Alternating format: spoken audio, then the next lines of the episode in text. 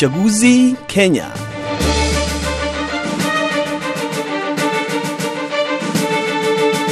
Katika mfululizo wa makala zetu kuhusu uchaguzi mkuu nchini Kenya, leo hii tunaliangalia suala la uchumi ambalo limepewa kipaumbele na wagombea urais katika harakati zao za kunadi sera kwa wapiga kura.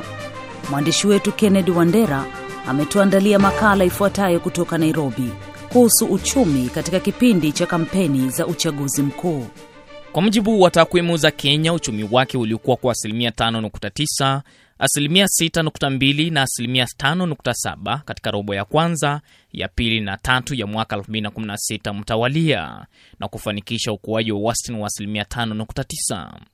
Mwaka huu serikali ya Kenya inakadiria uchumi wake kukua kwa zaidi ya asilimia 6.4, lakini ukuaji huu huenda ukakwamizwa iwapo hali ya ukame itaendelea kushuhudiwa kuathiri uzalishaji wa chakula na umeme. Kenya ni kitovu cha biashara na fedha katika ukanda wa Afrika Mashariki, lakini kutokana na mpanda shuko ulioshuhudiwa baada ya uchaguzi mkuu wa 2008 uliokumbwa na ghasia za baada ya uchaguzi pamoja na kuwepo kwa athari za kutikisika kwa uchumi wa dunia, Kenya ilionekana kujikokota sana, na huu ukiwa ni mwaka wa uchaguzi mkuu. Wachambuzi wa uchumi na siasa nchini Kenya wanaeleza kuwa uchumi ni kigezo muhimu katika uchaguzi huu, kwa misingi kuwa kila Mkenya atakuwa anapigia darubini wagombea wa urais kufanikisha mustakabali wa nchi kuafikia ruwaza ya mwaka 2030 jinsi anavyoelezea Dansan Omari. Taifa la Kenya limekuwa na uchumi uliokuwa umezorota tangu mwaka wa zamani, wakati ambapo rais mstaafu Mwai Kibaki alipochukua hatamu za uongozi, uchumi ukakuwa ndio kiini cha kura wa Kenya kupiga.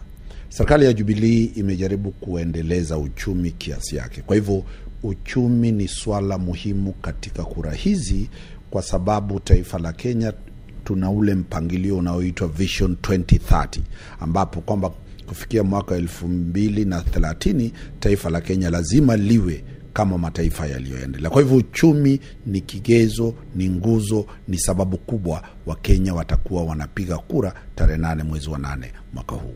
Kenya imekuwa ikikumbana na hali ngumu, hususan baada ya mashirika na makampuni makubwa makubwa kutangaza kuhama Kenya na vilevile vile kupunguza idadi ya wafanyakazi. Hata hivyo, Danstan Omari anaeleza kuwa rais atakayekuwa madarakani kwa miaka mitano ijayo atakuwa na kibarua kigumu kuboresha uchumi wa Kenya. Kuna watu wengi wamejifanya ni mabroka ya kufanya kuunganisha makampuni na serikali. Kwa hivyo broka ndiyo jambo la kwanza. Pili, ufisadi ambao umepita kiwango ambacho hakijawahi kuonekana taifa hili. Lazima ule ufisadi utolewe, ndio uchumi wa taifa wamke. Tatu, ile hali ya kugawa mali na rasilimali ya nchi lazima ifanywe katika misingi ya haki na usawa. Nne, lazima tujaribu kuleta mataifa yote ya ulimwengu ili wafanye biashara zao hapa bila kuitishwa rohongo ama bila kuitishwa rushwa. Mchumi Alhan Sachu anaeleza kuwa athari za gharama ya maisha imewafanya wagombea hawa nane wa urais kuupa uchumi kipaumbele katika uchaguzi mkuu, huku akisisitiza kuwa itakuwa vigumu mno kwao kutovisikiliza vilio vya wananchi. Uh, today than it ever was in... Uchumi ni muhimu sana leo katika maamuzi ya kura. Uchumi unafuatiliwa na Wakenya wengi wanaoendelea kuathirika na bei ghali za bidhaa muhimu nchini, na katika mazingira hayo watu huathirika sana iwapo hilo halipewi kipaumbele.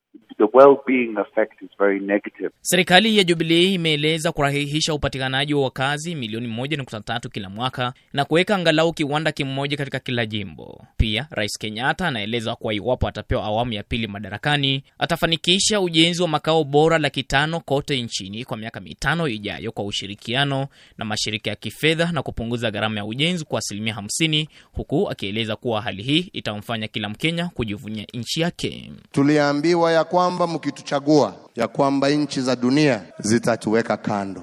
Leo hii na twamshukuru Mwenyezi Mungu, hakuna nchi ambaye haitaki kuja kutembea taifa la Kenya. Leo hii hakuna nchi ambaye haitaki kupokea rais wa jamhuri ya Kinara wa upinzani Raila Odinga kupitia manifesto yake anaeleza kuwa kilimo ndiyo nguzo kuu ya taifa, na hivyo basi, ili pawe na chakula cha kutosha, Kenya haifai tu kutegemea kilimo cha mvua.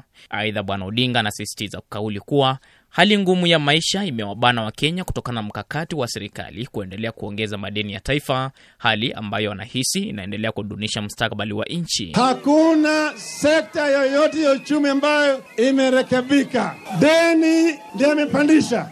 Ile kitu ambayo amefanya sasa ni kupandisha deni. Sasa wakati hii kila Mkenya ana deni ya shilingi elfu tisaini 90,000 shillings. Kila mmoja wenu hapa ana deni ya shilingi elfu tisaini na kupitia ugunduzi wa vipimo vikubwa vya visiwa vya mafuta na gesi katika maeneo ya Turkana kaskazini mashariki ya Kenya, Kenya inatarajiwa kuimarisha uchumi wake siku za usoni baada ya uchaguzi mkuu.